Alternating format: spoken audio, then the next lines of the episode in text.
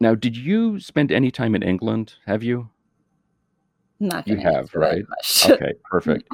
So, like everybody, we have watched all of the Netflix.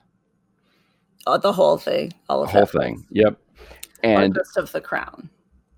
Well, all of it. Oh, okay. We're getting to the English connection. Just hang on; it'll circle back. And so on HBO Max, because I have no idea why, they are offering up episodes and seasons of The Bachelor from different countries. Oh, okay. So you can look at a variety of production skills and qualities and such. But I was like, we have to watch the English one because I want to see, because at the end of the American Bachelor, regardless of the gender, there is a lot of emotion, let's say. Yes. There's crying. And if you had to pick one thing that the English people are known for, not crying, not emotion.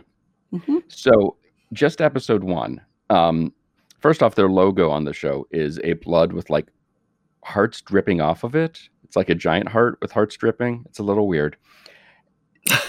Is this an England thing or just a TV thing referring to zip lining as a death slide? Oh, I don't know, but I think that's a fabulous name. Yeah, it's a much better term. Yeah. Are you taunting me with this? No. Oh, thank you. Okay. I've been handed an Oreo. Thank you. I wish I had someone here to hand me an Oreo.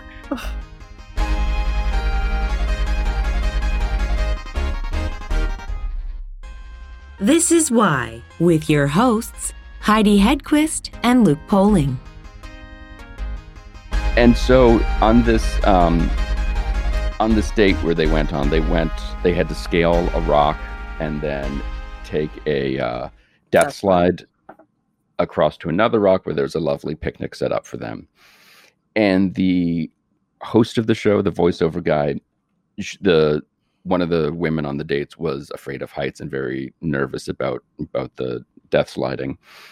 And they referred to this moment as her fear of having to go on this death slide as squeaky bum time. Have you heard of this before? I feel like I have, but it's not something I would ever use, but it's fantastic. I know. Well, apparently it is the last few minutes of a very tense sporting competition. Well, it makes sense. Because it could go either way and squeaky bum time. Yeah. So I was fascinated by this and Urban Dictionary. And are you implying that we need to start implementing more British colloquialisms into our podcasting? I mean, we think. I'm trying to get the phrase getting someone on the blower back into the popular vernacular. One. Yeah, it's a good one. Mm-hmm. The other thing that made this whole show that much more English, that The Bachelor gave one of the women a rose. She says, "Thank you very much." What do you think his response is? It's this moment. It's an intimate moment. It's just nice. But you're welcome. No worries. Yeah. Yeah. Yeah. I think I like the English Bachelor better. Like I can't even make it through a minute of the American Bachelor or Bachelorette. I can't even. You've got to check it out because the accents are amazing. It's interesting because, like, I feel like most of the English people who are on American TV have a very particular English accent. True. That they might even just be doing and is not actually their own accent. Mm-hmm. This show is rife with the regionalities of it all. Yes, of course. And then also the classes of it with varying degrees. And there's some people who open their mouths and you just say, "Oh, that's not a pretty accent. That's not a nice voice." And does that impact your opinion of said contestant? Are they less attractive? To me? Yeah. Well, look, as the viewer. As we get to squeaky bum time. I don't know. Make them more attractive because they're just kind of rough and tumble. Ready to break their warm Guinness and throw it at you. Yeah, I don't know. That's an interesting question. Yeah. Of course. Or McCavity. There you go. That's the one. That's the one you don't want to mess with. No, you don't ever want to mess with McCavity. It's interesting with cornhole because people always sort of crap on curling, saying, well, it's a sport you can do while you smoke a cigarette. Cornhole is also a sport that you can do while you're smoking a cigarette, correct? Correct. And drinking a beer at the same time. Some people do, but... So how does this turn into a sport more than just a tailgate event?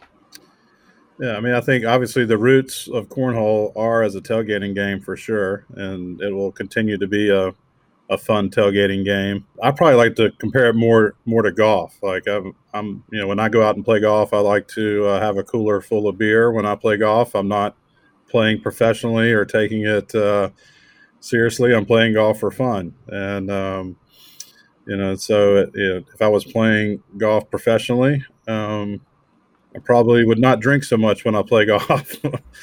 But my guess is that there are golfers out there that probably have a flask in their bag and may take a swig from every now and then. Probably less so today than in the past, but certainly as professional golf was evolving, you know, you used to see golfers smoke and drink. I believe when they were out there on the course, and you know, so certainly in the early stages of our sport. We saw people drinking, and then as they take it more seriously as a professional sport, we see the level of drinking going down quite a bit at the top level. Sure, but the steroid abuse goes way up. How did it go from this small little thing to, I saw you guys on ESPN a month ago. Yeah, I was watching these guys play at tailgates. We were actually doing activations for sponsors with all kinds of different tailgating games. Cornhole was one of them. And I just saw these players playing cornhole at a more serious level than any other tailgating game for some reason. I was like, what is it about this tailgating game that's different from washers or ladder golf or something like that has these players just getting so amped up about it. And then I got to know some of the strategy that some of the top players were employing, because at the time I've got a beer in one hand, I'm just trying to get the bag on the board, basically. And I learned that these top players, you know, they're executing different kind of shots. They're putting it at an exact spot on the board at a specific time in the round. So they're throwing the bag with intent to put it in a specific spot and spin it a specific way, and have it move up the board in a specific way. So the more I learned about the strategy of the game, I said, wow, I think this has a chance to be a legitimate sport. In order to do so, we need to put scores and stats around it, and we need to create a broadcast around it to legitimize it and showcase it as a sport, and be able to explain the strategy and show these cool shots that these guys can execute. So how does one become professional? So we have a pretty open process. You can play your way in to become an ACL pro. And when we first started the ACL, we didn't call players professional. We called them elite. So it's really been within the last 1.5 to 2 years that we started calling cornhole players at the top level a pro player and set up that tour. So we actually started with 16 pros that we kind of created an ACL Pro Invitational for our first July 4th event that followed the Nathan's Hot Dog Eating Contest, which was 3 years ago, actually. So we just had our 3rd year anniversary following Nathan's, which is pretty cool. So that's when we first introduced the word pro next to a cornhole player. And then we just kind of evolved the tour from there. And so, you know, now this, our first full season where we allow people to play to get in, we have 32 spots available for people to play in a pro qualifier here next week, actually. There's a pro qualifier event for 256 players, and the top 32 get pro spots for next year. Because of the COVID situation, we're allowing all of our current pros the option to come back as pros.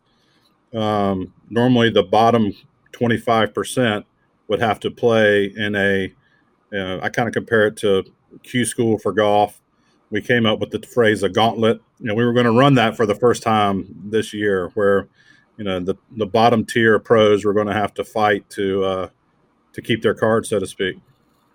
Well, and nothing brings athletes together like a gauntlet. Yeah, people. I've gotten some pushback on that. It's perfect. And given where we are in the history of the world, given where we are in our time, it seems like cornhole is the perfect sport because you are naturally socially distanced. Yes. Yeah. We take that MLB.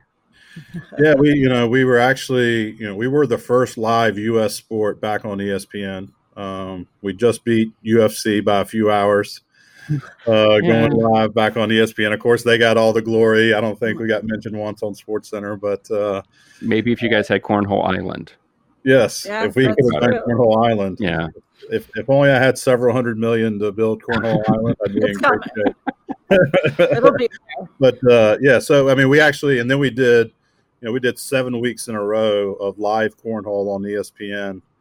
During COVID, we didn't have one single outbreak from those events in that 7 weeks. And so, like you said, if people wear masks, what we found is that works.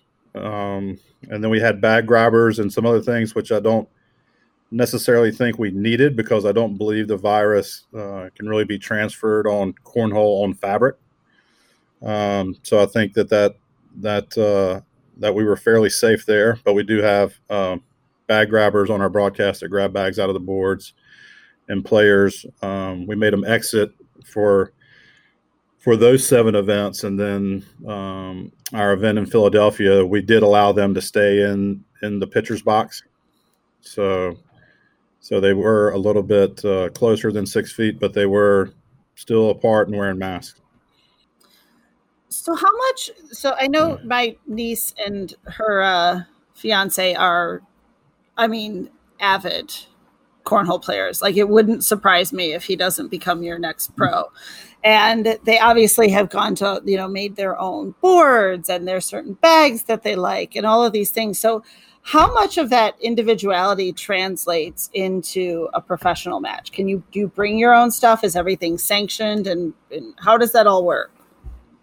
Yeah, so we actually created the bring your own bags policy. It's probably one of the keys to our growth for the ACL and for the sport.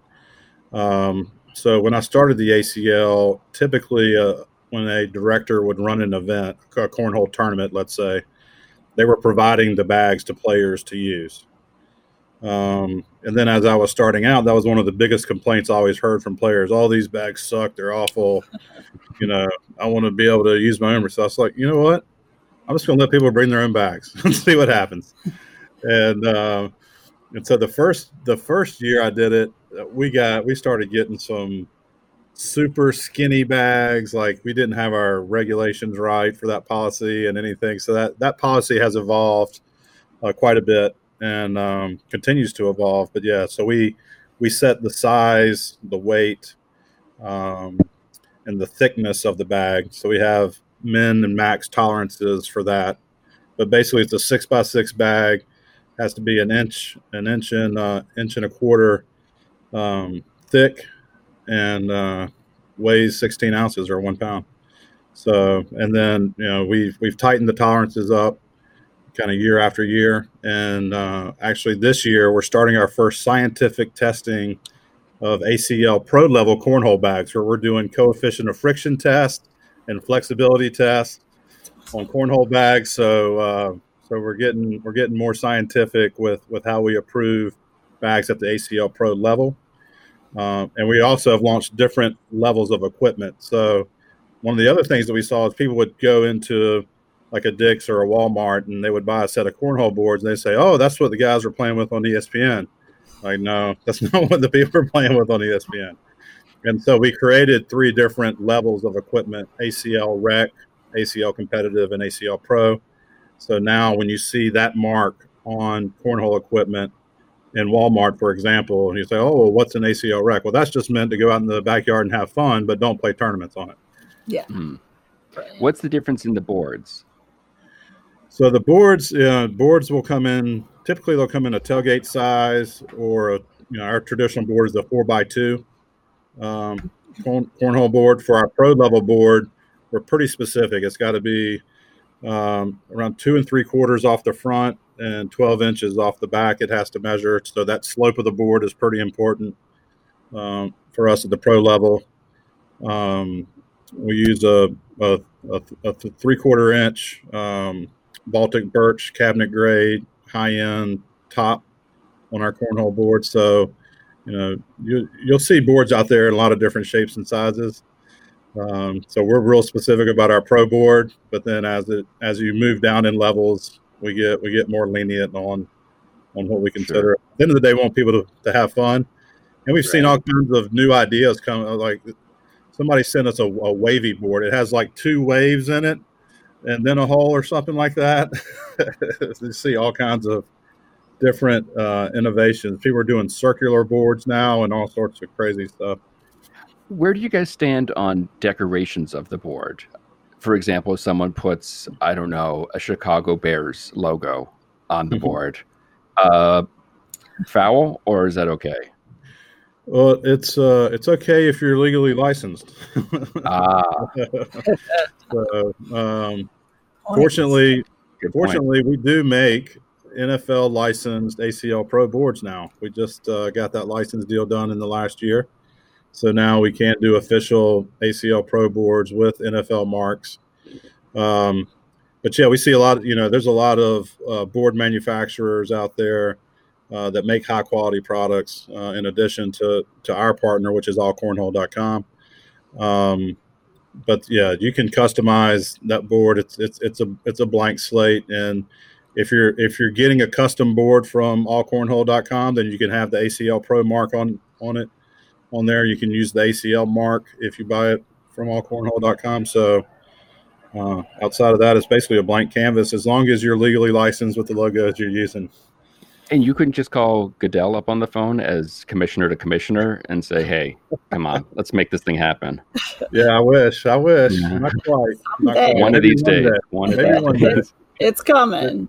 So we saw. Yeah, it was during the whole COVID thing. I saw Dana White took a stab at boxing during one of his interviews. I saw, and he talked about.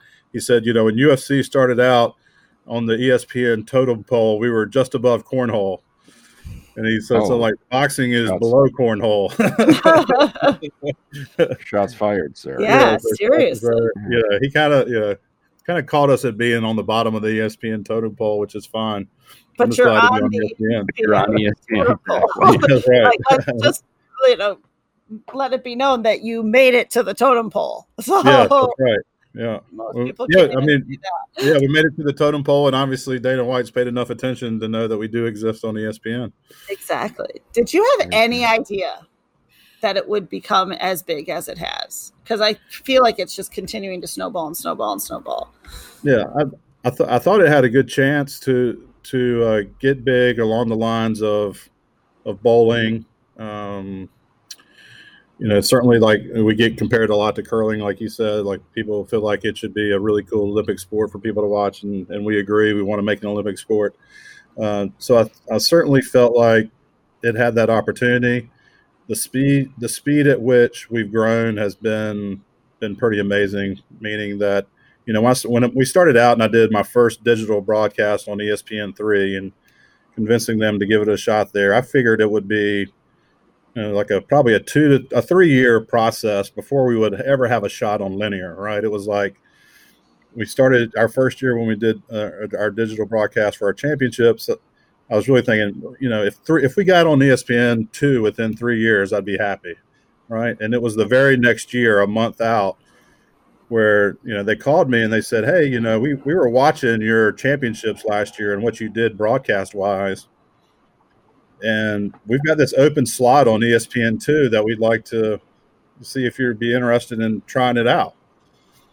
I was like, never done a linear broadcast before, but said, absolutely. What is it going to take? How much more money is it going to cost me? Right. If I can go borrow that money real quick to get this done.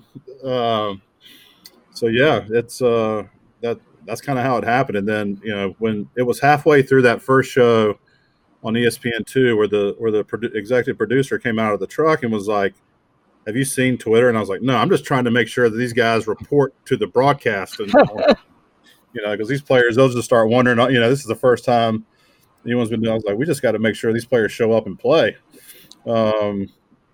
And he's like, you've blown up on Twitter. He's like, everyone in Bristol is laughing like crazy about how popular this thing is, just blown up with no promotion whatsoever. And just people were commenting on Twitter right and left on it. And that led immediately into a 3-year deal with ESPN. It's fantastic. Wow. Yeah. So many sports hang or sort of rise and fall on the status of their celebrities and their star athletes. Mm-hmm. And for me, I'm a connoisseur of athletic nicknames. Do any of the cornhole players have any good nicknames? The Widowmaker, something like that? Yeah. Actually, the Widowmaker is one that we first coined. We had a female that won the Carolinas Cornhole Tour. Was one of the first organized cornhole events that I put together, and we nicknamed her the Widowmaker. Crystal Man. Exactly. Yep. So, yeah, you'll see some nicknames from some guys. Damon Dennis, who had probably the most memorable shot last year, actually last July, that went viral and got over 25 million views when he hit his and one shot. You know, his nickname is Double D, and you know, he ended up getting a feature in Muscle and Fitness magazine. So I would have never thought that you'd see a cornhole player in Muscle and Fitness, but yeah. So how did the shot work? Like, what was that for someone who doesn't? So there was his opponent's bag was up on the top of the board, just right behind the hole. And so he's having a conversation with his partner. This is the round limit format. They're behind in the match, and he's like, "You want me to knock that one off and make mine?" And his partner's like, "You got to do something. You know, we're behind, you know, you need to knock that bag off and make yours." And he's like, all right. And then he did it, and the crowd just went absolutely nuts. Because that's you rarely see that shot where you're able to knock your opponent's bag off the board and make yours in the hole. So it was pretty cool because it was a cool airmail, and that was the and one. And so, nice. So now we see more players trying to execute it. Do players have favorite bags, a la baseball with a favorite bat? Yeah, and do they name them? Yeah, definitely. I mean, that's one of the things that we've seen that has just exploded is how bag manufacturers have been really innovative with the fabrics that they use, and there's like a race to try to get exclusivity on great new fabrics, and also the feeling, how that bag feels in a player's hand is real important to them. So the speed of the fabric of the bag is important. That's one of the reasons why we're moving towards a scientific coefficient of friction rating, so we can get speed levels for each one of these bags. And so, yeah, they're really particular about their cornhole bags. It's the most passionate topic out there. So every time we change the bag policy, that you know, you hear about it. I get booed like Roger Goodell when I like Roger Goodell does at the draft for sure. I got my fair share of boos. Well, that's, you know, you've made it then. Yeah. Right. Yeah. Someone evident. Yeah, I just got sent a t-shirt, a snapshot of someone put me with a clown nose on a t-shirt. Evidently. There you go. You definitely made it. When you become a clown, that's it. Take that to the bank. Right? So if I was to come to your house for a barbecue, not inviting myself over, but would we be having a cornhole tournament in the backyard, or is there a no cornhole policy at home? Well, my wife and daughter do not play cornhole. So, as much as I've tried to get my daughter into it, she has not gravitated towards the sport. But we do, yeah. Usually, it's like if friends come over, they want to know where the boards are and they want to break them out. So we'll certainly do that. I'm sure some people are probably coming over, going, "Come on, I know you want me for the tour. I know I'm the next pro." Yeah. Yeah, and it's our neighbors too. They're always asking, "Hey, can we borrow a set of cornhole boards?" Uh-huh. Yeah.